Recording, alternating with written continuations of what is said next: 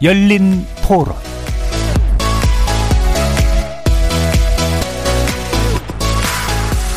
안녕하십니까. KBS 열린 토론 정준희입니다.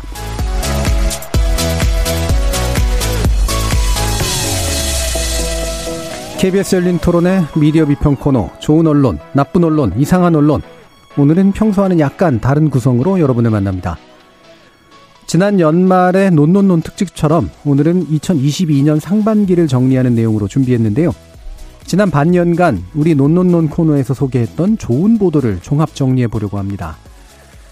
2022년 상반기 동안 논논논은 총 13회에 걸쳐 방송됐고 그동안 대선 그리고 6일 지방선거 관련 보도, 울진 산불, 우크라이나 전쟁, 중대재해기업 처벌법 시행 등 10개 정도의 다양한 주제에 관련된 비평을 해왔는데 그 가운데 좋은 보도로 선정됐던 가운데 우리 패널이 올 상반기 가장 좋은 사례로 뽑아준 내용을 다루게 됩니다. 그동안 좋은 보도를 선정한 기준은 무엇이며 그 가운데 가장 좋은 사례를 뽑은 이유는 또 무엇인지 홍수처럼 쏟아지는 보도 가운데 좋은 보도를 찾기가 왜 어려운지 방송을 함께 해오면서 스스로에게 들었던 질문에 대해서도 잠시 후 1부에서 자세한 이야기 나눠보겠습니다. 또 2부에서는 우리가 미처 다루지 못한 좋은 보도를 새로 꼽아봅니다. 당시의 주요 이슈에 관련된 보도 위주로 논논논 코너를 진행하다 보니 언급하지 못했던 좋은 보도에 대한 아쉬움도 적지 않아서요. 패널과 제작진이 선정한 좋은 보도들 소개해 드릴 테니까 관심 갖고 지켜봐 주십시오. KBS 열린 토론은 여러분이 주인공입니다. 문자로 참여하실 분은 9730으로 의견 남겨주십시오. 단문은 50원, 장문은 100원의 정보 용료가 붙습니다. KBS 모바일 콩, 트위터 계정 KBS 오픈 그리고 유튜브를 통해서도 무료로 참여하실 수 있습니다. 또 일라디오, 이제 콩을 통해서 보이는 라디오로도 만나실 수 있습니다. 시민 논객 여러분의 뜨거운 참여 기다리겠습니다. KBS 열린 토론 지금부터 출발합니다. 살아 있습니다. 토론이 살아 있습니다. 살아있는 토론, KBS 열린 토론. 토론은 라디오가 진짜입니다. 진짜 토론, KBS 열린 토론.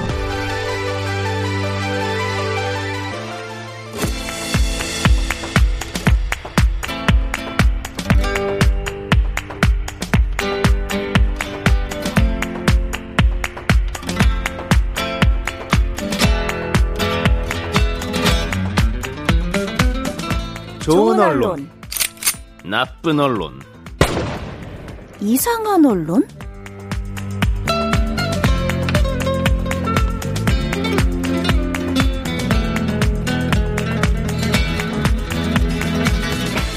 오늘 함께 해주시는 세 분의 전문가 소개해드립니다.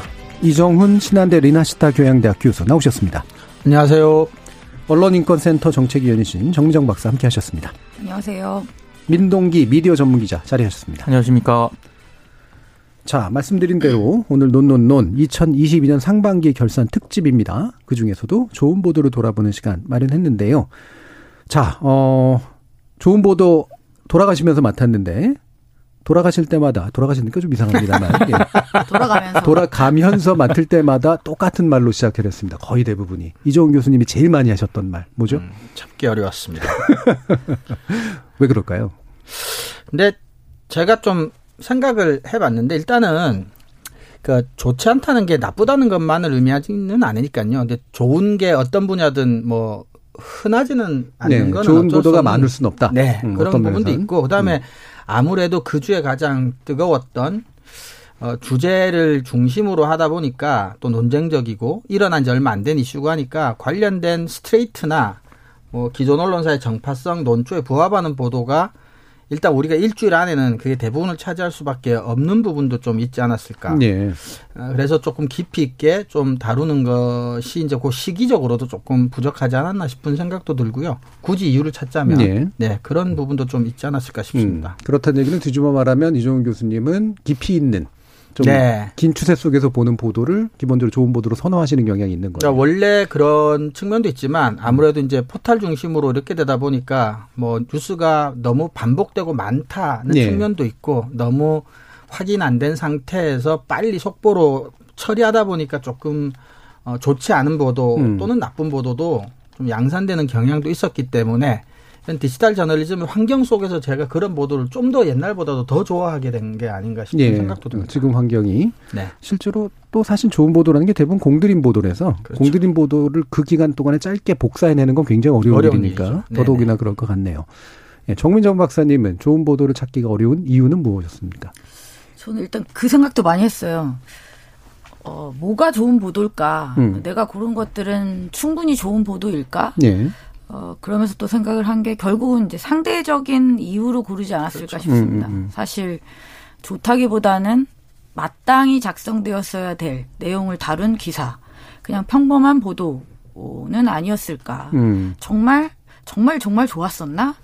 그러면 항상 모자람을 느꼈던 것 같아요. 음. 그래서 저는 상대적인 의미로 좋았던 것을 골랐던 것 같고, 그리고 그런 것들을 고르는 게 어려웠던 거는 그거죠. 왜냐하면 일상적으로 접하는 뉴스의 홍수 속에서 딱 눈에 띄게 좋은 기사들은 거의 없었어요. 예. 네, 그냥 일반적인 그냥 스트레이트로 그냥 따옴표 안에 하는 기사들이 일단 대부분이었고 아니면 나쁜 기사들이 더 많았었고 그럼 이런 상황에서 좋은 보도를 어떻게 고를 수 있을까? 검색을 통해서 고를 수 있을까?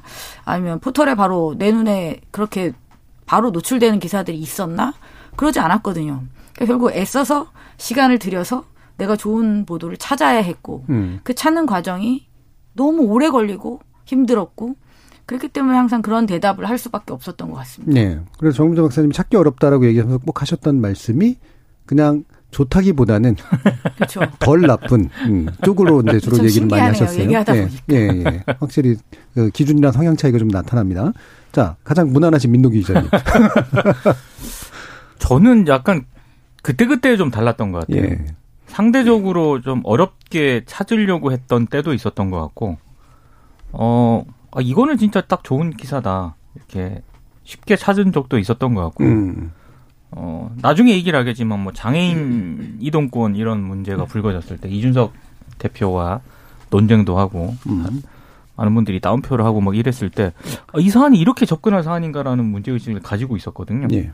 근데 어 그때는 정말 모든 언론들이 다 그쪽으로만 쏠릴 때 음. 몇몇 정말 소수의 언론들이 탁 튀는 보도를 했거든요. 예. 음. 그러니까 아 그러니까 제가 가진 문제 의식을 고스란히 이제 그 보도에 투영하 이런 거는 찾기가 쉬운데 매번 그런 사안이 발생하는 건 아니니까요. 아니니까. 음. 그래서 그래서 찾기가 어려웠던 것 같고 매번 이렇게 좋은 보도를 찾을 때 항상 되돌아보는 것 중에 하나가 제 기준점이 너무 높나 이런 생각도 하긴 하거든요. 음. 근데 그건 아니었던 것 같습니다. 그러니까 음. 어찌됐든 좀 차별적인 보도를 찾으려고 노력을 했던 것 같고 그런데 뭐 포털이라든가 여러 문제점이 있긴 합니다만 너무 비슷한 보도들이 많이 양산이 되다 보니까요. 그래서 더 찾기가 좀 힘들었던 것 같습니다. 예. 네. 차별적인이라는 표현을 쓰셨는데 차별화된 쪽이겠네요. 그렇죠. 차별화된. 예, 장애인 네. 얘기를 하시다가 갑자기 차별적으로 되셔가지고. 자, 그러면 한번 구체적으로 좀 들어가 볼까요? 음, 저희가 총 13회 방송이 됐는데, 어, 상반기에만요. 어, 다른 특집도 있었고 그랬기 때문에 좋은 보도, 나쁜 보도 이런 것들을 구별해서 좋은 보도에 대한 언급을 한게 11번입니다. 어, 그 중에 이제 돌아가면서 이제 하셨으니까. 근데 이종 교수님이 제일 많이 하셨어요. 그렇더라고요. 예. 항상 좀 어려운 게 좋은 보도 찾는 거인데 상대적으로 예. 제가 이렇게 좀 반 가까이 했더라고요. 예. 네, 제일 착해 보여서 그렇게 된 거죠. 뭐, 어, 정 박사님 고개를 절레절레 고 계신데. 예, 뭐, 제일 뭐 기준이 낮아 보여서라든가. 뭐 그럴 수도 있고요. 자, 다섯 번이나 추천을 해주셨는데 한번 저희 remind를 짚어주시죠. 음. 예, 그, 우선은 제가 사실은 한 두 가지 정도 기준을 좀 견지하려고 노력을 했습니다. 하나는, 어, 제월도 언론학을 전공하는 사람이니까 내용도 내용인데 좀 형식적으로도 좀 필요한 시도들, 특히 디지털 저널리즘 관련해서 새롭게 좀 반드시 어렵지만 시도해야 될 형식적인 뭐 그런 측면도 조금 가- 같은 내용이라면 좀 신경 썼고, 어, 내용적으로는 어, 그 사건에 관해서라면 내가 제일 알고 싶은 것, 알아야 될 것들, 아, 기본 정보 플러스 맥락 정보를 그래도 충실히 좀 제공해 준다면 기본적인 후보가 됐었던 것 같아요. 제가 했던 다섯 번의 좋은 보도 중에 에, 제가 상반기에 베스트로 선정한 보도는 우리가 5월 6일 날 방송했던 인사청문회 보도 관련해서 이제 그때 이제 부모 찬스 얘기가 많이 나왔었어요. 그래서 어, 그때 제가 꼽았던 보도가 어, 흔히 말하는 그 미성년자 아, 부정 논문 문제를 다뤘던 그 셜록이라고 하는 네, 이제 셜록 보도. 디지털 신생 매체 음. 중에 하나죠. 거기에서 했던 유나와 예지 이야기 시리즈를 음. 제가 베스트로 꼽아봤는데요. 방송에서 얘기했지만 이거는 이제 에, 단순히 그냥 정치인들의 어떤 검증이라고 하는 단순한 그런 문제에서 그치지 않고 굉장히 장기간에 걸쳐서 추적해서 심층적으로 그래서 그게 진짜 우리 학계와 우리 정치 그리고 우리 이 상층부 흔히 말하는 엘리트 계층들에게 에, 얼마나 깊숙이 이 무- 문화 아닌 문화로 자리 잡아 있는지를 그래서 어, 많은 독자들에게 좀 음, 문제 심각성에 대해서 경종을 좀 어, 불러 일으켰다는 점 그리고 무엇보다도 어, 앞에서 제가 말씀드렸던 바와 같이 충분한 정보를 제공해줘서 그 사태를 우리가 이해하는데 많이 도움을 준 예. 아, 그런 기사였고 더불어 어, 디지털 저널리즘 아까 형식도 얘기했지만 디지털 저널리즘이 갖는 장점도 굉장히 음. 잘 살린 예, 그런 기사이지 않았나 그렇게 장점을 잘 살렸다는 건 어느 측면이 좀 더 구체적으로 얘기해 주시죠. 네, 우리가 흔히 말하면 이런 것 같아요. 디지털 그러면 쉽게 떠오르는 게 이제 속보, 어, 분량으로는 짧은 기사, 그다음 우리가 이제 흔히 가짜 뉴스라고 하죠. 허위 조작 정보 이런 것들이 먼저 떠오르는데 저는 사실 오히려 디지털이라고 하는 것들이 오히려 이제 긴 호흡으로 그리고 우리가 업데이트라고 하듯이 이제 계속해서 수정해 가면서 음. 또 시민들이 또 참여하기도 쉬운.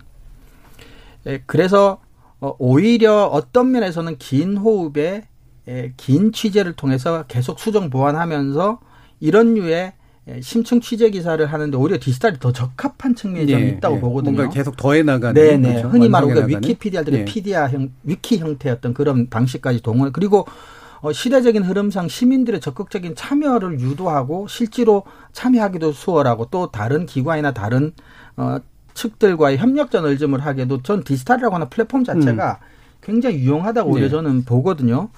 그런 측면에서 이제 디지털이라고 하는 새로운 어떤 형식에 에, 꽤 부합하는 그런 예. 종류의 기사가 아니었나 어, 음. 그렇게 생각이 듭니다. 예. 어, 실제로 이 셜록에서 보도를 하셨던 황정빈 기자, 저희 토론에도, 열린 토론에도 나와주셨었고, 음. 제가 했던 다른 프로그램에도 또 모신 적이 있었는데, 어, 비교적 젊은 나이에 이제 사실은 시작한 지 얼마 안된 네. 그런 기자임에도 불구하고, 요, 확실히 그, 이, 이 집단이 가지는 분위기가 굉장히 큰 것 같아요. 네, 이런 식의 기사를 기획하고 쓰고 하는 데 있어서 분위기가 확실히 그쪽으로 맞춰져 있으니까, 일반적인 이제 단신 위주의 디지털, 취- 그러니까 디지털 언론이라고 하는 게 대부분 단신 위주니까, 그렇죠. 어, 그런 것과는 확실히 차별을 보여줬던 그런 보도였다라고 얘기할 수 있을 것 같네요. 근데 그게 굉장히 중요한 것 같아요. 네. 그러니까 저도 이제 현장에서 뛸때 음. 가장 많이 압박을 받았던 게, 어, 좀 긴 호흡의 기사라든가 이런 거를 쓰고 싶어도 위에서 이제 지시 같은 게 내려오지 않습니까? 네. 대인 매일 소화해야 음, 되는 그렇죠. 그런 음. 그런 기사량이 있는데, 근데 그거를 소화를 해야 된다라는 생각이 뭔가를 깊이 있게 취재를 하려고 해도 그걸 이제 후순위에 놓게 되거든요. 음. 근데 지금 셜록이라든가 어, 흔히 말해서 이제 어떤 그 탐사 보도에 지금 비중을 두고 있는 뉴스타파 같은 매체들이 거기 있는 기자나 PD들이 그러니까 그런 매체들에서 좋은 보도가 나올 수밖에 없고 예. 그게 논논논에서도 이제 자주 언급될 수밖에 없는 이유가 어, 데일리 어떤 그런 시스템에서 굉장히 자유로운 그렇죠. 어떤 언론사고요. 네. 실제로 저 회사 분위기라든가 이런 게 굉장히 깊이 있는 취재를 하도록 구성원들에게 이제 그런 걸 어느 정도 보장해주고 북돋워 주거든요. 근데 다른 매체는 그러지를 못하다 보니까 이제 이제 막수량이 계속 되는 것 같습니다. 음, 그러니까 분명히 다른 매체에 있는 기자들 중에서도 좋은 기사를 쓰고 싶어하는 기자들이 분명히 있다고 저는 생각을 하거든요. 예. 근데 그게 구조적으로 뒷받침이 되지 그렇죠. 못하면은 상당히 좀 개인적인 고민에 그치는 경우가 많죠. 음, 음. 근데 저는 대형 언론사들이 상업적인 압박을 더 크게 받을 테니까 우리가 흔히 말하는 그 디지털 속보 대응, 우리가 흔히 말하는 이제 포탈 전용 이런 것들을 에, 아예 못하게 할 수는 사실 현실적으로 없다고 봐요. 하지만 저는 이런 류의 기사가 뭐 한 달에 하나 나오는 것도 어렵다고 보거든요. 저는 뭐 1년에 한 서너 개 나와도 저는 괜찮은 것 같아요. 그러니까 대부분의 인력들이 그쪽에 에, 투입이 되고 출입처를 막더라도 뭐 한 서너 명, 너댓 명 정도의 팀만 좀 꾸려서 1년에 한 서너 개 정도만 쓸 수 있다고 해도 저는 괜찮을 것 같아요. 그런 역량들이 축적이 되고 또 효능감을 느껴서 기자들이 훨씬 더 내, 내적으로 성장을 하는 계기가 된다면 저는 좋지 않을까 그래서 뭐 아니면 또라고 생각할 필요는 저는 없을 것 같아요. 음, 뭐 아니면 도. 네, 뭐 아니면 도. 자, 이게 탐사 보도가 이제 많지는 않습니다만 탐사 보도는 정파적 성향이나 이런 걸 무관하게 어쨌든 결과물들은 다 괜찮은 것 같아요. 그렇죠. 예, 예, 진보가 됐건 보수가 됐건 확실히 이제 오랜 시간 투여해가지고 되니까. 근데 문제는 몇 개만 해도 된다는 그 말씀 주셨지만 예전에 비해서 임팩트가 적어요. 음. 음, 그러니까 예전에는 탐사 보도에서 좋은 결과물이 나오면 이게 막 퍼졌거든요. 그렇죠. 그리고 굉장히 그 정, 그 관련된 권력에 굉장히 긴장감도 주고 그랬는데 요즘 탐사 보도 괜찮은 게 나와도 별로 임팩트가 별로 없어요.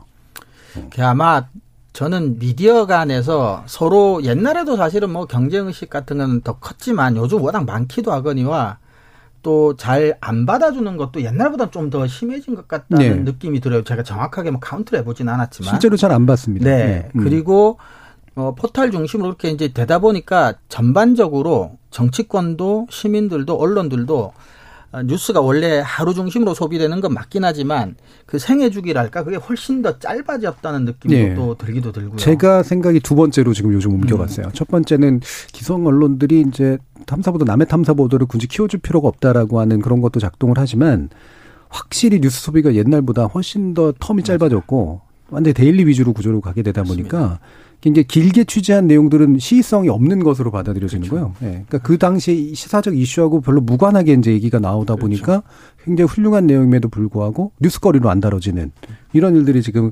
구조화되고 있는 게 아닌가. 맞습니다. 그렇다는 얘기는 앞으로 탐사 보도가 그렇게 개척해야 될 길이 쉽지 않다는 얘기이기도 하거든요. 근데 사실은 그 이 깊이 있는 어떤 보도를 하는 매체들은 저는 근본적으로 어떤 상업성이라든가 대중성이라든가 이런 거와는 비례할 수가 없다고 보거든요.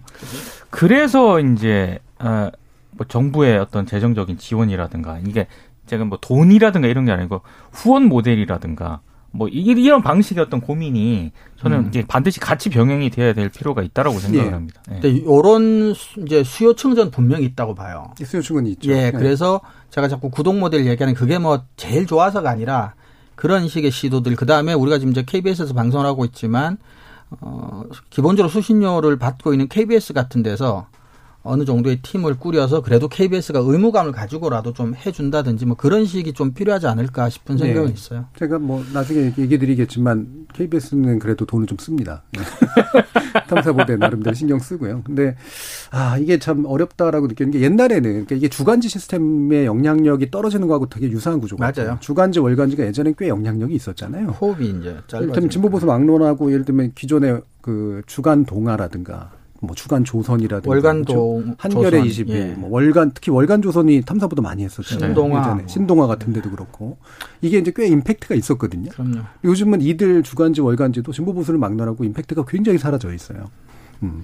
그러니까 왜 임팩트가 사라진 거는 뉴스를 소비하는 텀이 방금 말씀해 주신 것처럼 짧아진 것도 있고요. 그러니까 근본적으로 언론과 뉴스에 대한 신뢰가 뉴스 수용자들이 네. 이제 예전 같지 않은 거죠. 음. 그러니까 사실 깊이 있는 탐사 보도를 하기 위해서 이렇게 정독을 하거나 뭐 프로그램을 통해서 보기 위해서는요. 시간을 투자를 해야 되거든요. 음. 근데 그렇게까지 하고 싶어 하지는 않은 것 같아요. 네.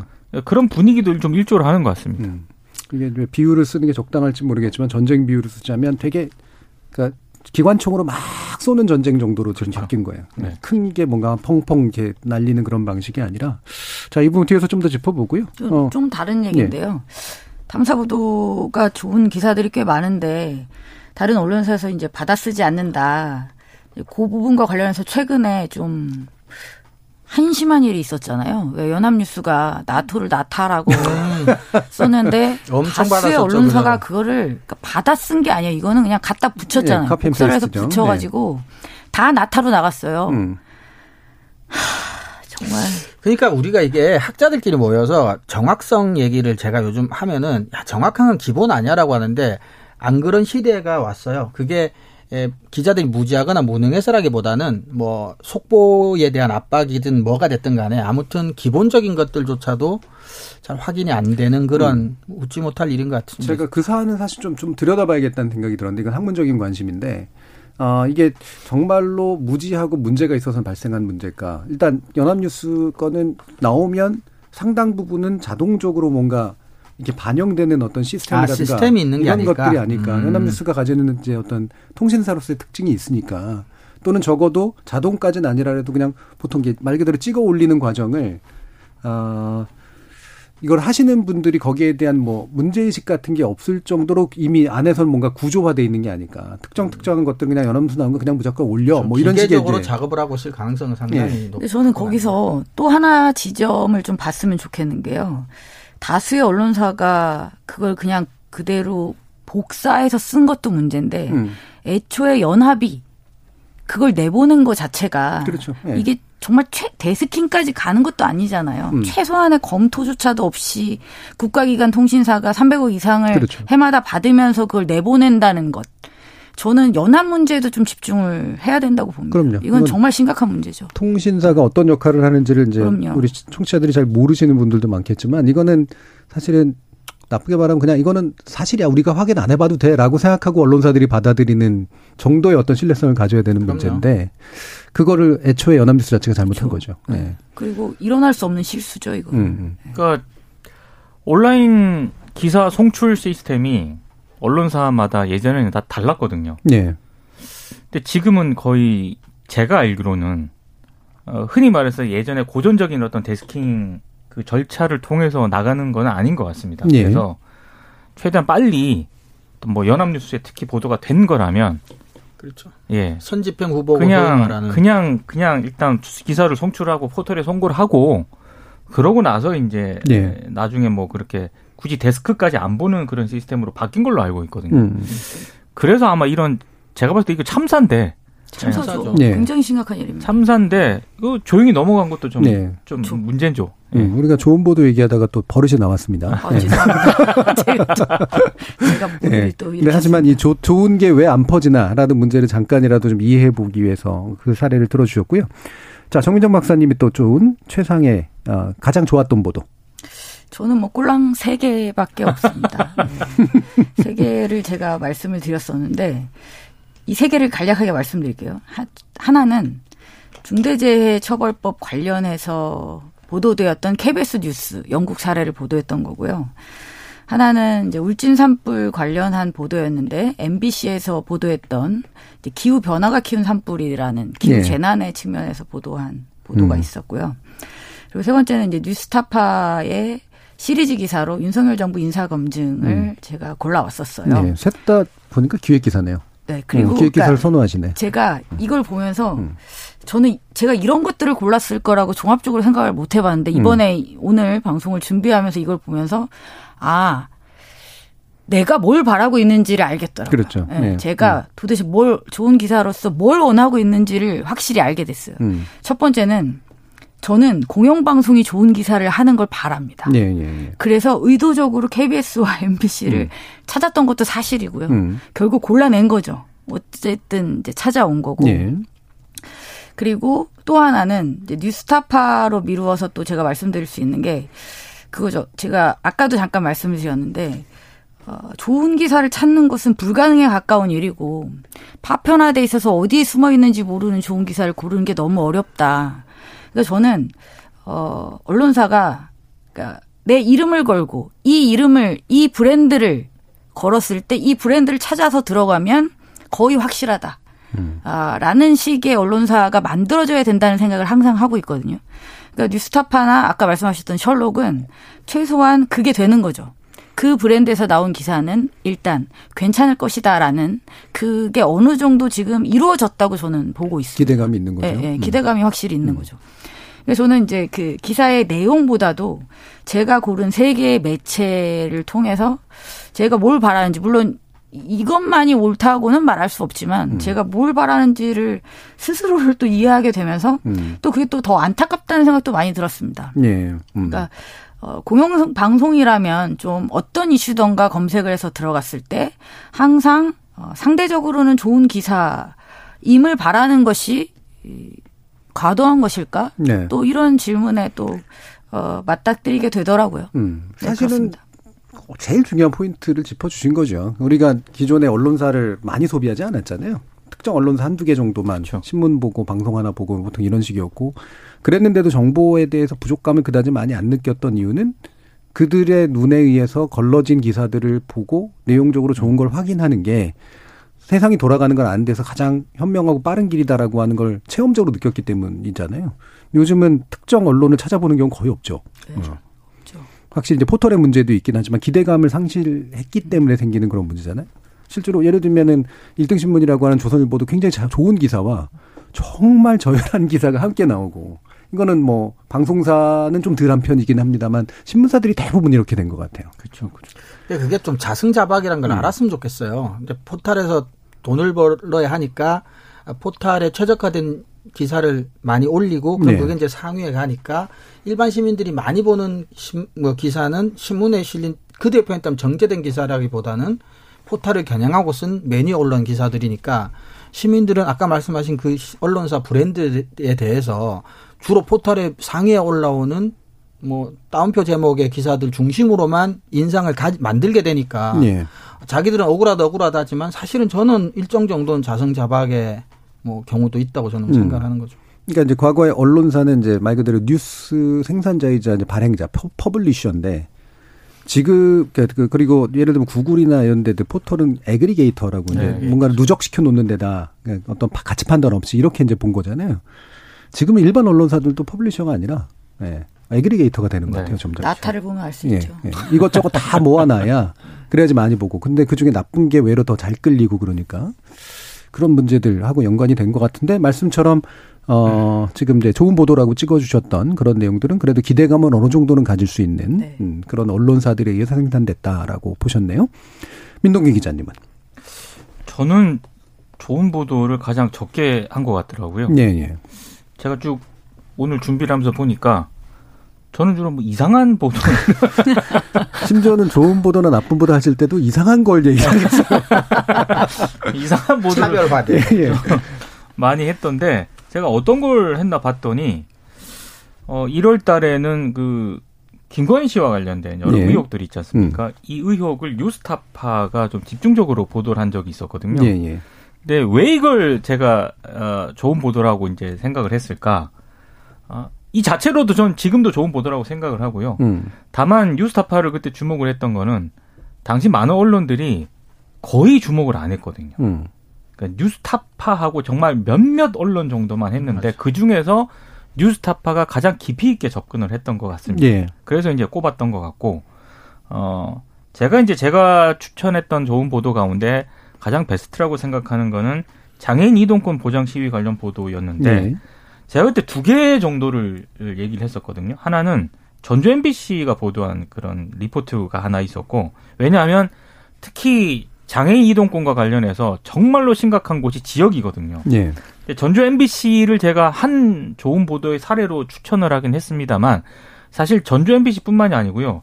지역 방송사 KBS도 물론이고 포함해서 그때 적지 않게 이 문제를 주목을 했었습니다. 저는 그래서 역시 지역 그러니까 어 떤 곳에서 어떤 사안을 바라보느냐도 굉장히 중요한 것 같다. 예. 음. 서울에서 보는 거하고 지역에서 보는 거는 분명히 다르거든요. 음. 어, 그래서 전주 MBC 보도를 그때 추천을 했었고 제가 또 전주 MBC와 함께 추천을 했던 보도 가운데 하나는 뉴스톱의 기사였는데 사실 많은 분들이 아시는 것처럼 뉴스톱이라는 매체 자체가 팩트 체크를 전문으로 하는 예. 매체거든요. 근데 이제 저는 특히 장애 이동권과 관련해서 언론의 기본적인 시각은 어쨌든 사회적 약자지 않습니까? 그럼 사회적 약자인 장애인들이 왜 이렇게 오랫동안 어, 지하철에서 시위를 벌이고 이 역사가 어떻게 된 것이며 그럼 쟁점이 뭐냐 대체 이런 것들을 체크를 해주는 게 언론의 역할이라고 보거든요. 예.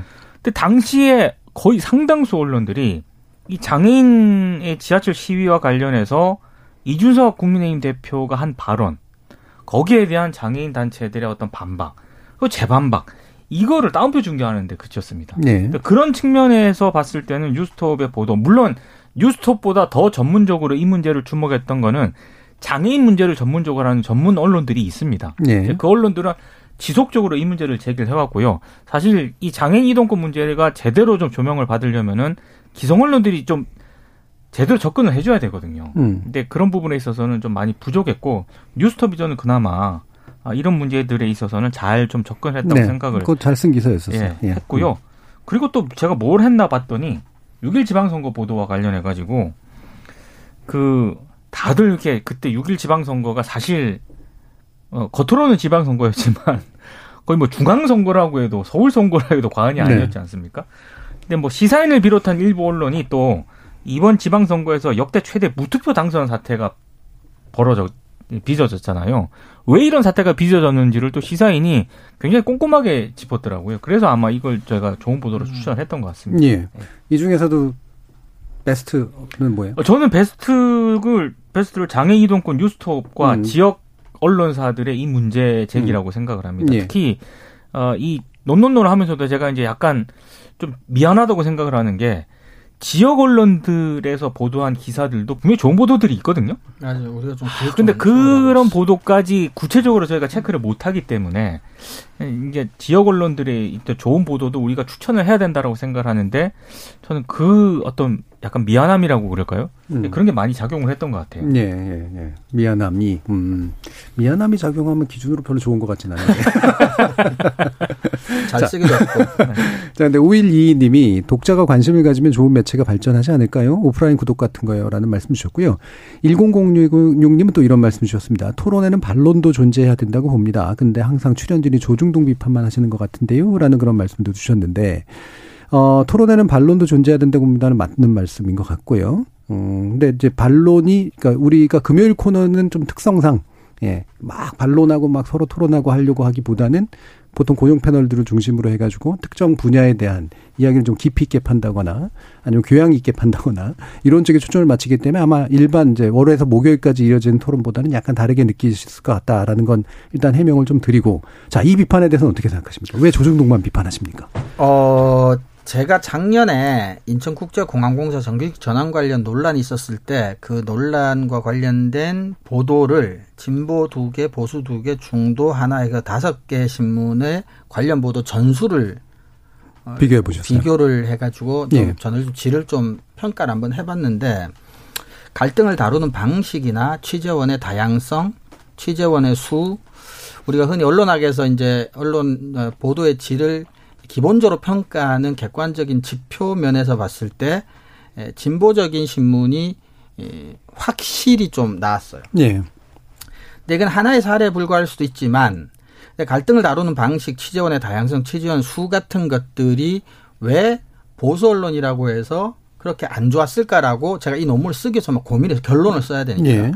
근데 제가 그때 도달한 결론 중에 하나는 물론 이제 약간의 심증과 방증, 물증 다 포함해서 그러니까 상대적으로 우리나라는 보수 언론들이 커요. 음. 어, 큰 언론들이 흔히 말하는 디지털 속보 대응을 많이 합니다. 예, 예.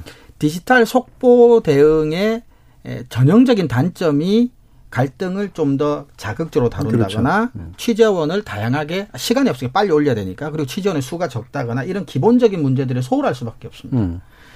근데 우리는 제작진들과 협의하에서 이제 어느 순간부터는 칼럼이나 사설을 안 다룬 지가 좀 됐죠. 예. 그러니까 진보 보수라고 해서 우리가 어떤 내용이나 논조 차원에서 좋은 보도 나쁜 보도를 선정할 수는 이미 없는 상태고요. 예.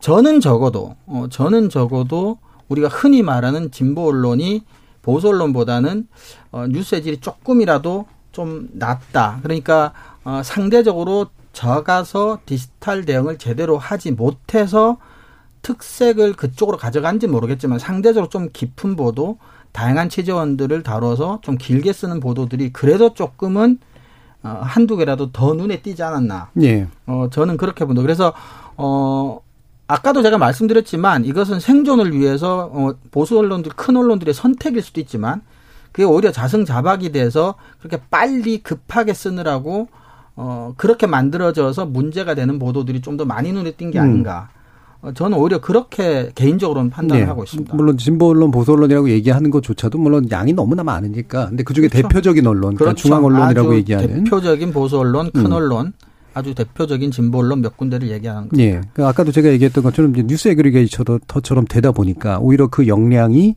실제로 나쁜 보도를 훨씬 더 많이 그 양쪽으로 비율적으로 하게 되는 그런 것하고도 네. 있어 보인다라는 말을 것이죠. 많이 음. 하면 말 실수가 많을 수밖에 없다라는 논리랑 비슷한 논리인 거죠. 네. 많이 쓰고 빨리 쓰다 보니 아무래도 조금 안 좋게 눈에 띄는 보도들이 많았던 것 같습니다. 음. 근데 저는 조중동을 비판을 했다는 얘기는 맞는데요. 예. 조중동만 비판을 한 건 아닌 것 같습니다. 그것도 맞습니다. 예. 다 비판했죠, 솔직히. 그리고, 그리고 논논논에서 예. 사실 자세히 보시면은 예. 어, 어떤 특정 매체라든가 특정 매체의 기사가 이게 좀 문제가 있다. 이렇게 지적을 한 거는 의외로 비율이 적습니다. 예. 어떤 이슈에 대해서 이 많은 언론들이 좀 이상한 행태로 저 보도를 한 네. 거를 좀 짚는 것들이 좀 오히려 많았거든요. 그렇죠. 그러니까 이렇게 조중동을 비판을 했다고 지적을 하시는 분들은 이게 아무래도 저희가 조중동이라는 매체를 비판을 할 때 너무 세게 각인이 된 게 아니에요. 그러니까 뭐 이제 사실은 이런 것도 있죠. 그러니까 이 안에 계시는 분들의 나름의 알든 모르든 간에 일정한 정치적이나 이념적이거나 또는 선별 기준에서 편향은 누구나 다 가지고 있는 거기 때문에 그렇죠. 네. 그래서 그걸 뛰어넘을 수는 없고 그 편향이 아마 일부는 작동했을 수도 있다. 다만 또 듣는 분들의 편향도 아마 작동하고 있을 거예요. 예. 그러니까 이 두 가지가 만약에 만나면 어떤 것들이 있을까도 한번 짐작해 보시면 좋을 것 같고 또 송민정 박사님은 저는 특정한 매체에 저희가 집중했다고 생각하지는 않습니다. 예, 그건 일단 저는 동의하지 않고요. 그리고 이제 조중동 매체가 좀 더 각인이 됐던 이유는 아무래도 저희가 나쁜 보도나 이상한 보도를 말할 때 특정한 이슈에 대한 경향을 주로 우리가 이야기를 하긴 했지만 대표로 가져온 기사들이 아무래도 이제 그쪽 기사들이 좀 네. 있지 않았을까 싶고 대표를 왜 그들 매체의 기사를 가져오냐면 가장 빠르거나 가장 길거나 가장 나쁘거나 가장 폭력적인 어휘를 사용하거나 예. 그러니까 어떻게 보면 상대적으로 좀더 어, 말을 저희가 이렇게 소개를 하기에 더 적절했다 생각했기 때문이지 그 신문들만 잘못했고 나머지 신문들은 잘했다? 그, 그 절대 아니죠. 예. 그래서 저는 특정한 매체가 다 나쁘고 특정한 매체가 다 옳았다. 차라리 그럴 수 있었으면 좋겠습니다. 음. 근데 지금은 그렇게 정돈할 수 없다는 건 우리 모두 알고 있고 그것은 저는 상당 부분 오해라고 생각합니다. 예. 그리고 참고로 얼마 전에도 세미나에서 발표가 있었죠. 연구 결과긴 하지만 이제 우리나라 언론들이 디지털 공간 특히 포털에서 얼마나 이제 타블로이드화 돼가냐. 그러니까 예. 선정적이고 자극적인 언론으로 변모해 가느냐를 이제 학자들이 이제 특정 기준으로 측정을 했을 때 1, 2위가 이제 우리가 흔히 말하는 대표적인 보수 언론들이었다는 점도 제가 아까 말씀드린 것과 비슷한 논리거든요. 네. 그래서 우리가 딱 꼬집어 비판한 의도를 하고 비판한 적은 없었습니다만은 결과적으로는 이랬던 것 같아요. 굉장히 괜찮은 몇몇 소수의 보도들과 대부분은 이제 redundancy라 그러죠. 그러니까 반복되 의미 없이 반복되거나 중복되는 굉장히 많은 나타 케이스처럼 잘못된 것까지도 네. 그대로 베끼는 대부분의 그리고 몇몇 또 굉장히 나쁜 보도 항상 이런 식이었던 것 같아요. 음, 음. 근데 이제 큰 언론들 몇몇이 이제 뉴스 redundancy 중복되고 반복된 뉴스 생산에서 차지하는 포션이 워낙 크다 보니까 좀 더 눈에 띄어서 대표로 가지고 온 경우가 좀 있지 않았을까 네. 아, 그런 생각이 드네요. 혹시라도 이런 부분에도 궁금하신 분들이 있으면 관련된 논문을 혹시라도 찾아보시면 어 저희가 내리는 결론하고 되게 유사한 결론들을 그렇죠. 학계에서 내리고 있다라는 걸 보실 수 있을 테고요. 또 한 가지는 어 예를 들면 정부 광고 집행 순위 한번 찾아보십시오. 네. 거기에 보면 한 10대 언론들 나오거든요. 예. 월등하게 몇몇 언론이 예. 1, 2위를 차지하고 있죠. 어, 그리고 그것이 왜 정부 광고를 많이 수주하게 됐나? 영향력이 세다고 평가를 받았거나 뭔가 다른 이유들이 있었겠죠. 네. 그렇다면 거기에 대해서 좀 더 많은 어떤 비판에 노출될 필요도 당연히 있겠죠. 영향력이 예. 큰 만큼 예. 비판도 집중할 필요가 있다고 생각합니다. 좀 예를- 다른 언론에 비해서 KBS라든가 지상파, 네. 연합뉴스 특히 많은 비판을 받는 많이 이유가 비판받죠. 네. 그게 다 영향력이라든가 음. 국민의 세금 준조세 음. 시청료 이게 들어가기 때문에 그런 거죠. 네. 그래서 이제 생기는 예를 들면은 그 뭐 이런 표현을 함부로 쓰면 안 됩니다만 듣도 보도 못한 그런 언론들 정말 많거든요. 정말 많고 정말 정말 수준 낮고 이건 뭐 나쁘다고 말하기조차 심- 싫은 것도 언론들이 있는데 공론회장에 올리기 싫어서 그렇습니다. 그렇죠. 예. 이런 건 올리는 게 오히려 그들을 도와주는 결과라고 보기 때문에 아, 네 그런 점도 큽니다, 예. 진짜로. 네. 어, 그런 거는 올려서 비판해주면 오히려 그들은 좋아할 수도 있어요. 그렇죠. 예. 언급 자체를 안 하는 게 낫겠다고 인지도가 판단되는 정도도. 네 그런 경우도 또 있습니다. 이런 부분도 어, 함께 고려를 해서 들어주시면 좋지 않을까 이런 생각이 들고요. 일부 어, 지난 상반 기 동안 어, 좋은 보도에 관련된 내용들 짚었던 것을 한번 쭉 얘기해 보면서 우리의 기준들을 다시 한번 돌아보는 그런 시간이었습니다. 여러분은 KBS 열린 토론과 함께하고 계십니다. 토론이 세상을 바꿀 수는 없습니다. 하지만 토론 없이 바꿀 수 있는 세상은 어디에도 없습니다.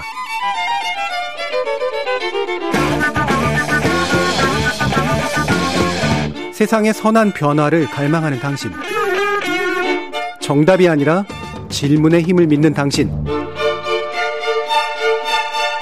우리 KBS 열린 토론에서 만납시다.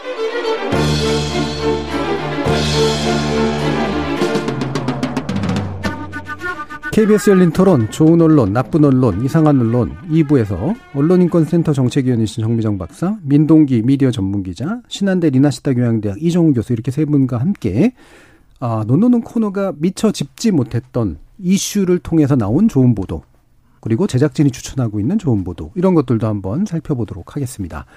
어, 그러니까 우리가 이제 이슈 위주로 한다라고 하는 건 예를 들면 선거 시기에는 선거 보도를 또 평가하다 보니까 그렇죠. 그 시기에 선거 보도가 아닌 영역에서 좋은 보도가 나왔을 수도 있는데 그거를 이제 소개할 수 없었던 그렇죠. 그런 일들이 있었기 때문이죠. 자, 그럼 정무정 박사님 어떤 것들이 이제 묻혔던 거 한번 꺼내 보셨나요? 저는 올해 제가 접했던 기사 중에서는 이 기사가 제일 좋았고요.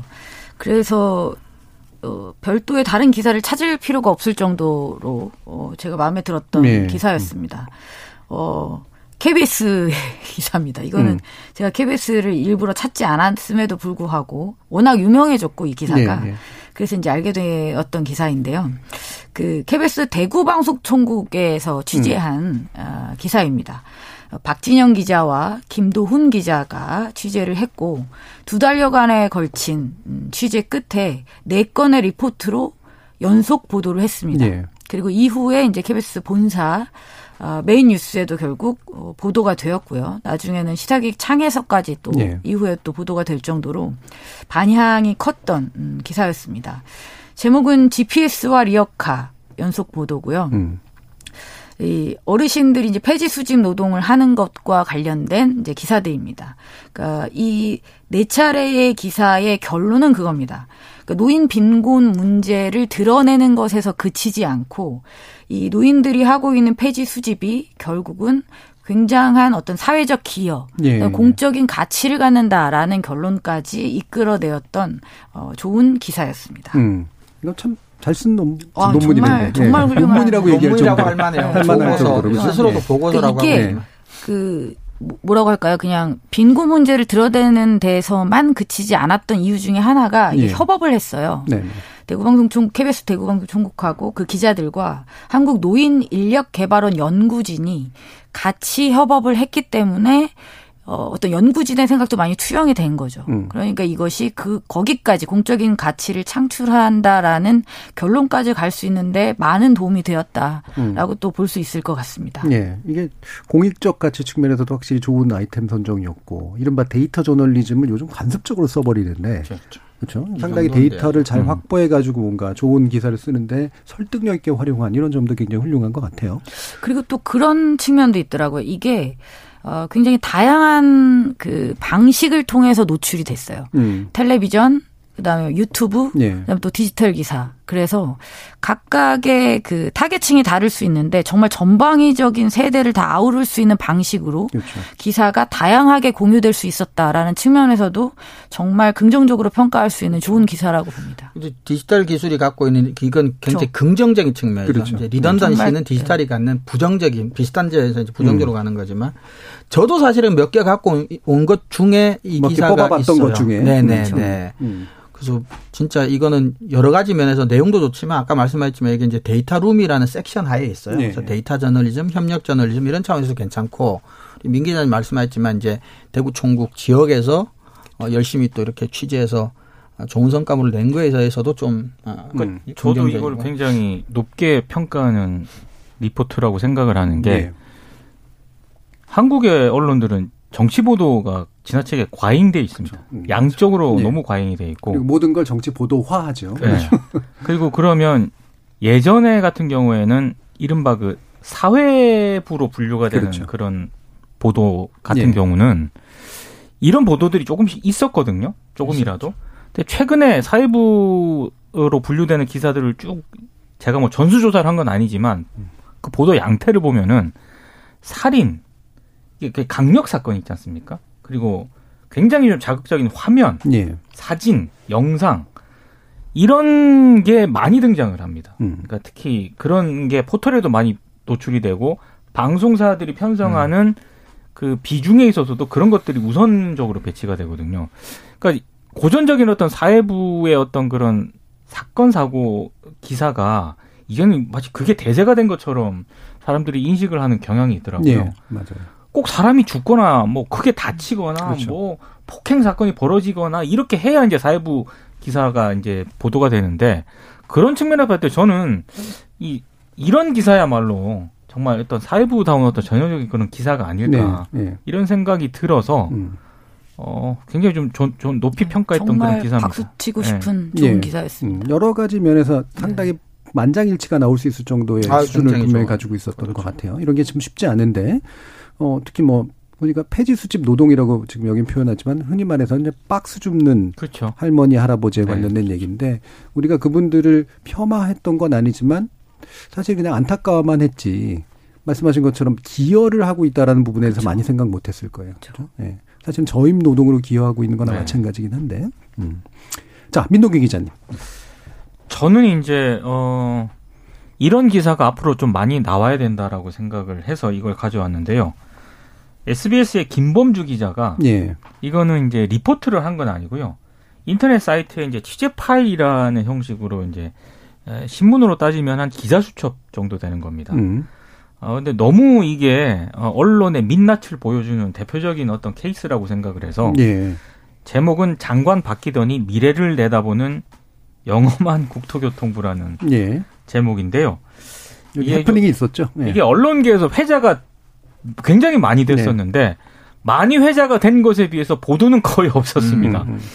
이게 간단하게 예- 말씀을 드리면 5월 30일 오전 7시 37분에 당시 국, 국토교통부가 출입 기자들에게 보도 자료를 보내거든요. 한마디로 이제 뭐 어, 원희룡 국토교통부 장관이 뭐 GTX A 노선의 종착지인 동탄역 공사 현장을 방문해서 지역 주민과 만나서 뭐 다양한 듣는 의견을 듣는 기회를 가졌다. 예. 아, 근데 어, 이게 보도자료를 보낸 시간은 아침 7시 3, 37분이지 않습니까? 근데 2시에 원희룡 장관이 동탄역에서 지역 주민과 만나기로 돼 있었던 겁니다. 그러니까 아직 발생하지 않은 일에 대해서 국토교통부가 미리 보도 자료를 돌렸다는 거고요. 예. 더더군다나 흔히 말해서 보도 시점까지 음. 오후 3시 정도쯤에 보도를 해달라 예. 이렇게 했다는 거예요. 근데 정말로 희한하게도 어 3시에 포털에서 정말로 똑같은 기사가 일제히 쏟아지기 시작을 한 겁니다. 예. 그러니까 무슨 얘기냐면은 정말 국토교통부의 보도 자료를 바탕으로 많은 매체 기자들이 사실상의 control C, control V를 해서 예. 전혀 취재 없이. 예, 음. 뭐, 뭐 이제 포털에 송고를 했다는 거고 김 SBS 김범주 기자가 좀 강하게 문제 제기를 하고 네. 비판을 했던 거는 당시 그 보도 자료에 보면은요. 지역 주민들하고 인터뷰한 게 있거든요. 근데 그거는 7시 37분에 보낸 거기 때문에 기자들이 직접 인터뷰를 안 한 거지 않습니까? 그렇죠. 가상의 인터뷰일 수도 있어요. 다 짜서 넣어준 거죠. 그러니까 심지어 안 일어났던 일. 네. 음. 이거는 언론들이 체크를 해보든가 음. 아니면 본인들이 직접 인터뷰를 하든가 해야 되는데 정말로 그 국토교통부 보도 자료에 있던 지역 주민 인터뷰까지 그대로 control C, control V해서 보도를 한 겁니다. 네. 근데 이제 김범주 기자가 이거 봤을 때 이거는 좀 아닌 것 같다라고 해서 음. 강하게 비판을 했던 것 같아요. 저는 그래서 저는 미디어 오늘에 있으면서 이런 걸 많이 봐왔거든요. 음. 근데 정말 기성 언론에서 이 문제를 이렇게 기자가 아, 굉장히 길게 썼습니다. 그것도 굉장히 네. 담을 내용은 다 담았다라고 생각을 음. 하고요. 아마 한 소리 들었을 거예요. 동- 동료 기자로. 그럼요. 주변에서 아유 뭘 또 그런 걸 썼냐 막 이랬겠죠. 예. 저는 이런 기사가 많이 나와야 된다라고 생각을 하고 예. 어, 또 하나는 이게 과연 국토교통부 출입 기자들만의 문제일까? 음. 저는 아니라고 생각합니다. 상당히 일반화된 문제죠. 다른 출입처에서도 이게 만연화돼 있다라고 생각을 하거든요. 음. 그럼 이런 거는 좀 언론계 이게 저는 이런 이런 게 언론계 자정 스스로 음. 자정 능력을 보여준다라고 생각을 하거든요. 예. 그래서 이런 보도가 나올 때 언론계 스스로에서 이런 이걸 비판하는 보도가 음. 앞으로 더 많아져야 된다고 생각을 합니다. 예. 아, 근데 이렇게 암울한 얘기를 하시면서 이렇게 신나 보이십니까? 이렇게. 아니 저는 이런 보도가 어 이렇게 기성 언론에서 나왔다는 거에 대해서 아, 반갑다. 저는 굉장히 반갑더라고요. 네. 그러니까 이게 민동 기자님 어떤 식으로 보면 이게 일종의 걸어치기를 하신 건데 그렇죠. 언론의 생태를 비판하면서 그 비판을 수용하고 또는 스스로 제기한 기자의 행위에 대해서는 굉장한 칭찬을 해서 네. 좋은 음. 보도로 이제 찍어주신 거죠. 어, 사실 이거 쉽지 않은 일이라는 것들을 알아야 될 텐데, 그죠? 않죠. 예, 쉽지 기자라는 집단이 얼마나 동료 의식이 강한 집단이어서 이게 사실은 회사를 건너뛰어서 잘못된 부분들에 대해서는 서로들 얘기 안 하는 거, 함구하는 거, 이게 되게 압력이 심하잖아요. 그 약간 네. 좀 이게 신랄하게 지적을 하고 있거든요. 사실 이 보도를 했던 기자들이 만약에 에, 이 취재 파일을 읽었다라고 한다면은 굉장히 아마 좀 기분이 안 좋았을 겁니다. 예. 아니 제목만 해도 그렇잖아요. 장관 바뀌더니 미래를 내다보는 영험한 국토교통. 근데 실제로 이런 기자들이 적지 않기 때문에 네. 어, 이 취재 파일을 한번 읽어보시고 정말로 진짜 제대로 된 정보를 우리가 전하고 있는가 음. 언론 종사자 분들께서 이런 어떤 자성을 한번 필요한 대목이지 않을까 싶습니다. 이게 저희 언론학계에서 옛날에 만들어진 개념 중에 수도 이벤트라 해서 이제 아, 가짜 사건. 예. 가짜라기보다는 이제 사실은 의사 만들어진 사건. 의사 사건이라고 그렇죠. 부르는. 근데 이제 그게 좀 어려운 개념이라서 잘 얘기는 잘 안 하는데 이게 사실은 있은 있는 일인데 그게 그냥 발생한 사건이 아니라 사실은 다 연출되고 만들어져서 이미 예정돼 있던 사건 대부분이 이제 예를 들면 대통령 취임식 같은 거 이런 걸 그런 개념으로 얘기하는데 이렇게 안 일어났던 일을 먼저 먼저 연출해 놓은 거는 좀 너무 심한 케이스인 것 같아요. 저는 기본적으로 뭐 부처에서 보내주는 보도 자료를 바탕으로 기사를 쓸 수는 있다고 보는데요. 네. 최소한 그 해당 지역 주민과의 인터뷰 정도는 음. 할수 있잖아요. 그 직접 직접 해야죠. 아 이런 건 진짜 너무 좀 그래요. 이건 진짜 네. 아닙니다. 이건 네, 진짜. 네. 예. 아무리 보도 기사 모아주는 게 신문처럼 된 경우들도 네. 있지만 실제로. 자, 그런데 이게 참 좋은 보도를 얘기하면서 나쁜 얘기를 해야 그러니까요. 돼가지고 좀 묘하긴 합니다. 자, 이정은 교수님은 아까 강조해 주셨던 디지털 저널리즘의 시도 네. 측면에서 또 새로운 보도를 찾으셨나요? 그것까지 고려해서 예, 네. 제가 몇 개 얘기했는데 갖고 왔는데 하나는 이미 이제 정 박사님께서 KBS 데이터 저널리즘 좋은 케이스 하나 네. 말씀해 주셨고 하나는 이제 뉴스레터라고 하는 형식 이것이 뭐 최고라고 볼 수는 없지만 저는 꽤 괜찮은 지금 시도해 볼 수 있는 이제 한겨레가 하고 있는 것 중에 하나인데 어 휘클리라고 해서 뭐 한겨레 H하고 weekly를 합친 말이 아닐까 싶은데 예. 예, 그러면서 아까 조금 전에 민 기자님 말씀하셨지만 우리 언론 특유의 이제 정치 과잉 또는 정쟁화 아, 이런 것 속에서 정말 생활 속에서 일상 속에서 어, 독자들이 정말 궁금해하고 필요할 만한 얘기들을 좀 깊이 있게 다뤄서 어, 뉴스레터 형식 길게 음. 에, 대표적인 게 하나가 이제 어, 6월 9일 날 나간 쿠팡이 나한테 왜 이럴까? 이건 보면 왜 쿠팡이 같은 유료 회원인데도 할인율을 다르게 적용한다거나 오히려 어, 가입한 사람한테 더 비싸게 판다거나 뭐 이런 식의 문제 제기들이 있어가지고 그것을 아주 꼼꼼하고 촘촘하게 취재를 해서 어, 뉴스레터 형식으로 만든 거예요. 근데 뉴스레터라고는 하지만 아, 가격이 달라요? 네 그렇다고 해요. 음. 뭐전 그래서 문제가 몰랐네. 조금 됐었던 모양이던데요. 다르죠. 예. 음, 그래서 어 뉴스레터도 홈페이지 들어가면 어 지난 것들은 볼 수가 있습니다. 가입을 하지 않은 분들도. 그래서 좀 찾아볼 수 있고 뭐 예를 들면 6월 16일 나간 거는 이제 항공권 대란 오늘이 가장 싼 이유. 왜 오늘 표가 항공권이 제일 쌀 수밖에 없는? 이제 코로나 끝나고 쿠팡도 마찬가지고 어 해외 여행이나 이런 것도 이제 조금씩들 사람들이 이제 어 그리워할 만한데 요런 아, 꼭 정치적으로 큰 이- 이벤트와 관련된 뉴스들은 아니지만 요런 문제를 아주 깊이 자세히 다뤄줌으로써 요런 쪽에서 궁금하거나 불편하거나 억울했던 사람들에게 필요한 정보를 좀 준 그런 측면들에서 일부러 제가 디지털적인 새로운 시도이면서도 너무 뻔한 정치 뉴스가 아닌 것에서 좀 찾아보려고 했던 부분들이 좀 있었고요. 하나는 이제 뒤에 우리 또 피디님께서도 어 제가 겹쳤던데 에, 뉴스타파에서 데이터 저널리즘 했던 기초의원 징계 추적이라고 하는 시리즈인데요. 우리가 이제 지방선거 중앙 중심이라는 얘기를 했지만 어 지방 정부가 상대적으로 중앙 언론에 의해서 이제 어 권력 감시의 대상이 좀 안 되는 측면이 많고 그 중에서 특히 기초 의원들 좀 그런 측면들이 있는데 그럼에도 불구하고 이제 뉴스타파에서는 이제 기초 의원들의 이제 부정 비리 징계 문제를 추적을 해서 예. 어, 데이터 저널즘이라고 할 만큼의 어떤 구체적인 데이터를 가지고 길게 장기간에 이제 예. 추적한 보도. 그래서 우리가 흔히 말하는 이제 풀뿌리 민주주의라고 하는 민주주의 차원에서 이제 언론에 에, 오랜만에 만나보는 순기능, 음. 특히 지역 아주 제일 기초적인 예. 시민들하고 제일 맞닿는 기초 의원들을 대상으로 했다는 점에서 저는 굉장히 이 의미 있게 그래서 정치 뉴스라면 이런 거는 참 괜찮다 많이 보도해도 좋겠다 예. 싶은 네. 이- 그렇게 세 개인데 하나는 이제 정 박사님 하셨고. 예, 네. 예.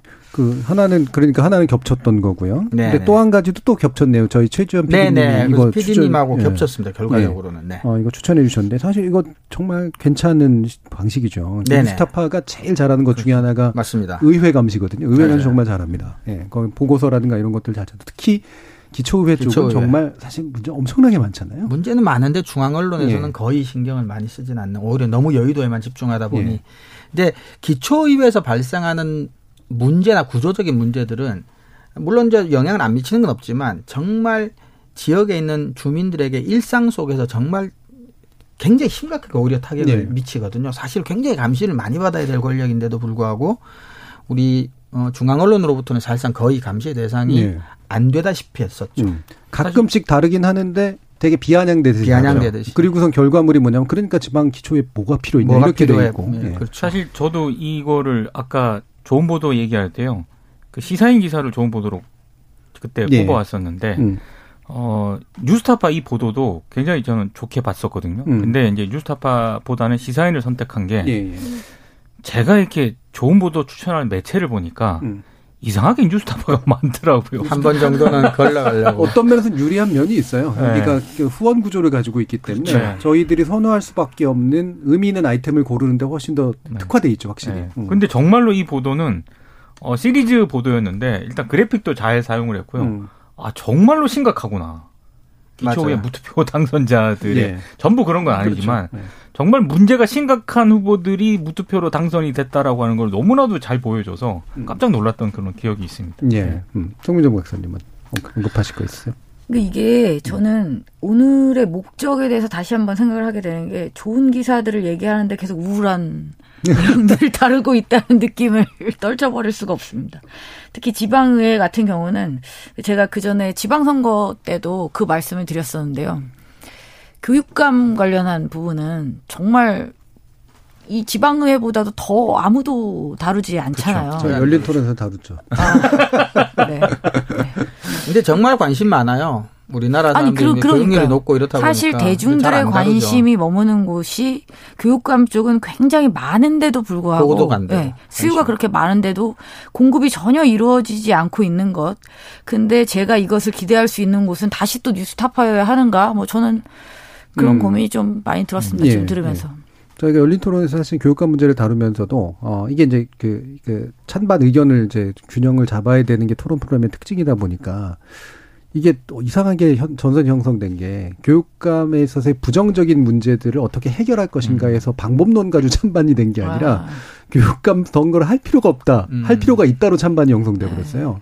교육감을 선거로 뽑을 필요가 예, 있냐. 예. 아. 물론 이제 그 부분도 고민할 필요가 있긴 하지만 그건 또 another 의제가 되는 건데 또 다른 의제인데 그래서 그런 것들이 이 지방의회나 같은 그 지방 선거에 관련해서 뭔가 문제를 낼 때 가장 중앙 정치 위주로 이제 시각으로 바라보다 보니까 생기는 이제 그런 한계들이 좀 있다라는 판단이 좀 들더라고요. 그게 제도 개선의 의견을 내는 데 있어서 음. 근거가 스스로가 보도하지 않아서 일어난 일을 다시 원인을 삼아서 제도 개선을 이야기하는 그렇죠. 것은 예, 예, 예. 저는 일단 말이 말이 안 되는 이야기지 문제 있는? 수단 논법이죠. 네. 네, 사실. 네. 사실은 이런 게 이제 문제가 있는 것들을 스스로 구축해 놓고 언론들이 그렇죠. 그 내가 문제를. 만들었는데 네. 그 문제 때문에 제도를 바꾸라는 식으로 지금 음. 이 논지를 펼치고 있잖아요. 예, 예, 예. 자, 그러면, 음, 제가 이제 뭐, 하나 추천드리고 싶은 거는, 어, 그동안 우리가 오빠 최- 가장 최근에 나와서 그랬습니다. 예. 이것도 시- 시사기획창 KBS인데요. 탐사보도팀이 이제 돌아가면서 시사기획창을 만들잖아요. 근데 얼마 전에 코스닥 개미 귀신이라고 하는, 아, 음, 네, 저도 그거를. 냈어요. 근데 네. 이게 또 주식 중토방이라고 하는데도 반응도 엄청 네, 좋았습니다. 맞아요, 맞아요. 근데 이게 되게 철저하게 추적도 되게 잘해서 분들 핵심적인 문제의식이 저는 좋았다고 보는데 우리나라가 왜 자본주의가 제대로 발달된 자본주의가 아닌가를 보여주는 그런 케이스였거든요. 예. 우리나라 자본주의는 결국은 자본 시장이 건전해야 되고 기업에 좋은 투자가 몰려야 되는 거잖아요. 그런데 그 기업에 좋은 투자가 몰릴 수가 없는 이유를 너무나 명확하게 보여주는 거죠. 음. 기업을 털어먹는 사람들이 주가를 만들고 결국은 돈을 모아서 기업을 털털털털 비워놓고선 자신들이 이익을 쏙 빼놓고 자본 없이 M&A하고 이런 과정들을 되게 좋은 자료에 바탕을 둬서 추적을 한 다음에 실질적으로 이제 그 증언이나 이런 것들을 만들어내서 보는 방식이 어 상당히 괜찮았어요. 그래서 많은 분들이 주식 투자를 하고 계신데 우- 심지어는 이런 거 있잖아요. 우리나라는 우리나라 주식 투자를 하면 안 된다라고 많은 분들이 또 얘기하거든요. 왜 그런지 아세요? 저는 아예 주식 주식자 좀 문외한이시니까. 저도 주식을 아예 안 해서. 네. 우리나라 그 CEO들은 주가를 올리는데 관심이 없다는 겁니다. 음. 아 그거는 반자본주의적 음. 행태 아니에요? 왜 그런지 아세요? 물론 이제 모든 CEO가 그러진 않죠. 근데 미국하고 비교하면 미국은 CEO는 무조건 주가를 올리는 그렇죠. 거래요. 아, 네. 작은 지분으로 전체를 좀 통제하는데 용이하게 그렇죠. 하려고 예. 하는 거. 아. 지배 구조에서 소유주가 얼마 안 되는 돈으로 전체를 통제하려면 주가가 너무 올라가 버리면 감당이 잘 안 되는 거예요. 그리고 또안한 가지가 상속할 때 문제가 생겨요. 그렇죠. 네. 네. 그러니까 주가가 오르는데 별로 관심이 없는 거예요. 아, 그럼 뭐 서구 자본주의에서는 상상하기 힘든 네. 그런 문제가 근본적으로 있고 근데 주가 오르는데 관심이 있는 사람들은 또 뭐다? 그걸로 털어먹으려고 하는 사람들. 아, 그러니까 주가만 뻥튀기 시켜놓고 돈 모아서 터트려고 하니까 결국에는 좋은 기업들은 그나마 괜찮은 기업들은 CEO가 주가 올리는데 별로 관심이 없고 음. 주가가 가지고 막 널뛰기 하는 데들은 그거 가지고 돈 벌 생각이 없는 그런 음. 기업들이 이제 운영이 되고 있고 해서 결국 우리나라 주식시장이나 자본시장이 얼마나 허약한가를 굉장히 잘 아, 보여주는 네. 거예요. 정준희 교수님도 분명히 좋은 보도를 추천을 해주셨는데 음. 우울하네요. 아니 근데 그거는 그럴 수밖에 없는 게 그렇죠. 좋은 뭐. 좋은 보도가 사회 문제점이나 그렇죠. 어, 이런 그렇죠. 것들을 그걸 잘 이제 되니까. 파헤치고 비판하는 그렇죠. 거니까 내용을 얘기하다 보면 이제 네. 그럴 수밖에 없죠. 네. 또 저는 오늘은 좀 즐거운데요. 그래도 음. 좋은 얘기 많이 해서. 좋은 보도가 좋은 사회를 보도해야 되는 것만은 아니니까. 그렇죠. 그렇죠. 그렇죠. 약간 네. 북한 저널리즘하고 비슷한 거잖아요. 근데 오히려 너무 이렇게 미담식 보도는 오히려 네. 좋은 보도라고 보기에는 좀 아니, 그런 그렇죠. 측면도 있죠. 예. 네. 그러니까 하긴 좋은 현상을 좋은 보도를 했으면 제일 좋을 텐데. 네. 그렇죠. 이 부분이 점점 이중으로 어렵죠, 사실은. 음. 자, 그러면 또 제작진께서 추천해 주신 좋은 보도는 민호 기자님이 또 하나 뭐 소개해 주시겠어요? 아까 최지원 PD님이 예. 선정한 거는 언급을 했고요. 서승표 PD께서 이제 추천을 해주신 건데 이거는 시사인에서 실린 건데요. 그러니까 우크라이나 흔히 말해서 전쟁을 많은 언론들이 보도를 하지 않았습니까? 그런데 저는 이 보도를 왜 이 우리 제작진이 추천을 했을까를 생각을 해봤는데 한마디로 이 전쟁을 어떤 위치에서 바라볼 것인가 이거 굉장히 음. 중요한 네. 문제인 것 같더라고요. 음. 그러니까 어, 아마 많은 분들이 러시아가 우크라이나를 침공했을 때 어, 주로 이제 뭐 정치인들의 보도, 정치인들의 입장, 예. 러시아가 어떻게 하고 어딜 뭐 침공에 들어갔고 우크라이나 대통령이 뭐 항전 의사를 밝히고 이런 것들이 대부분이었잖아요. 음. 그리고 어 외신들을 비롯한 이제 기자들이 리포터를 하는 방식도 뭐 피난민들 그리고 이런 뭐 그러니까 피상적으로 접근을 하기가 받아들이기가 굉장히 쉬운데 시사인이 이 내용을 보도를 한 거는 심장내과 전문의로 일하다가 딸을 낳고 출산 휴가를 보내던 중에 전쟁이 시작이 됐는데 예. 27일 동안 일기를 직접 쓴 건데 음. 그걸 이제 입수해 가지고 이제 보도를 한 겁니다. 네. 그러니까 공개를 한 거예요. 거기 보면은 그러니까 단순히 우리가 뭐 스트레이트라든가 이런 기사에서 볼 수 없었던 음. 여러 가지 전쟁의 참상이라든가 진짜 어, 어떤 심정일까 이런 것들을 잘 볼 수가 있거든요. 음. 근데 다만 한 가지 한계는 있습니다. 예.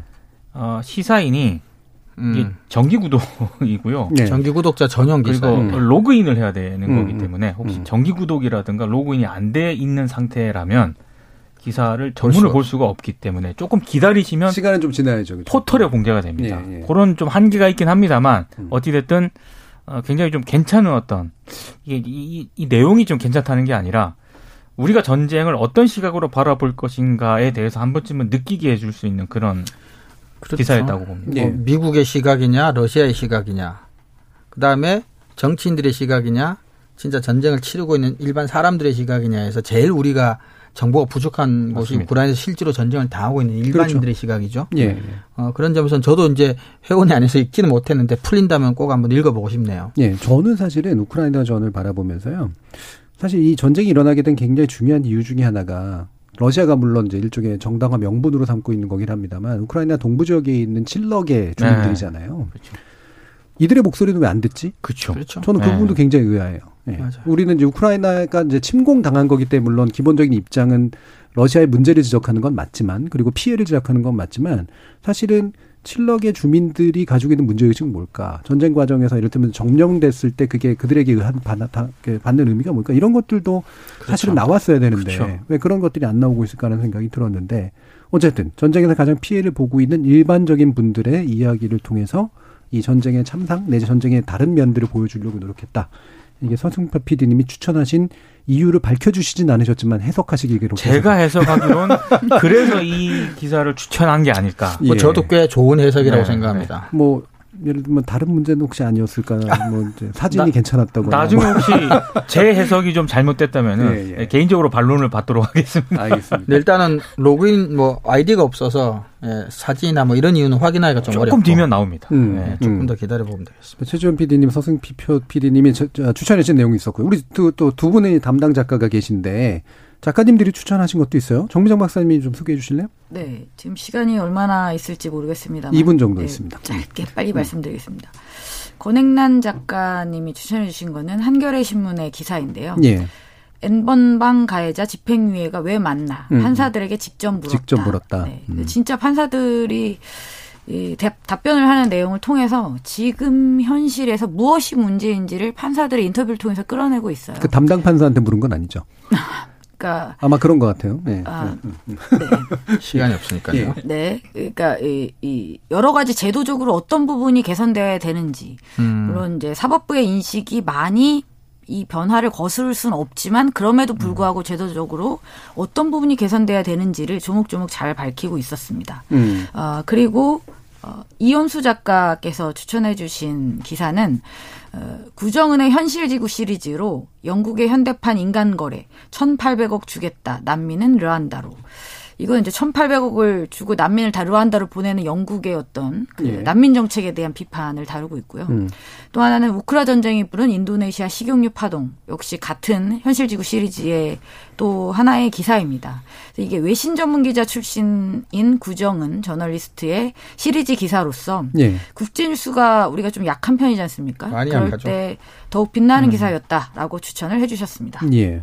그 엠번방 요 기사는 원래 한겨레가 그 판결문에 대한 분석을 했잖아요. 네. 예. 그래서 그게 굉장히 좀 반향이 좋았죠. 예. 그리고 저희도 모셔가지고 한번 얘기를 하는 그런 기회들도 좀 있고 그랬는데 그리고 나서 이제 후속 기사를 후속 쓰신 거죠. 네. 예. 그리고 어 현재 부장 판사를 인터뷰해서 대신 기억 씨, 니은 씨, 아 기억 판사, 니은 판사 아마 네, 이렇게 네, 나왔던 걸로 기억하는데. 네.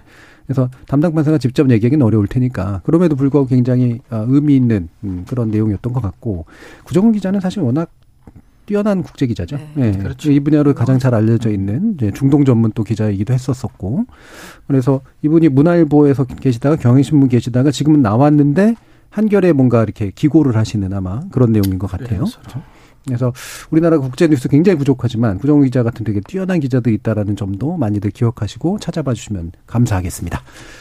자, 좋은 그 상반기 결산으로 만들어 본 좋은 보도에 관련된 이야기들 이것으로 모두 마무리할까 하는데요. 오늘 함께 해주신 민동기 기자님, 이정훈 교수님, 정미정 박사님 세 분 모두 수고하셨습니다. 감사합니다. 고맙습니다.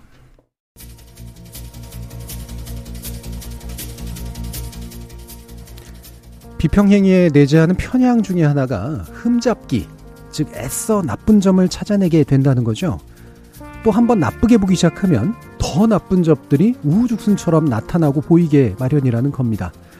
그래서 이런 점에서 우리가 일부러라도 가끔은 더 좋은 보도에 더 주목해주는 것도 충분히 의미가 있는 것 같습니다. 물론 억지로 균형을 맞추기 위한 시도는 아니어야겠지만 이런 좋은 보도들에 여러분들도 더 많은 관심, 주목을 부탁드립니다. 저는 다음 주 월요일 저녁 7시 20분에 다시 찾아뵙죠. 지금까지 KBS 열린 토론 정준이었습니다.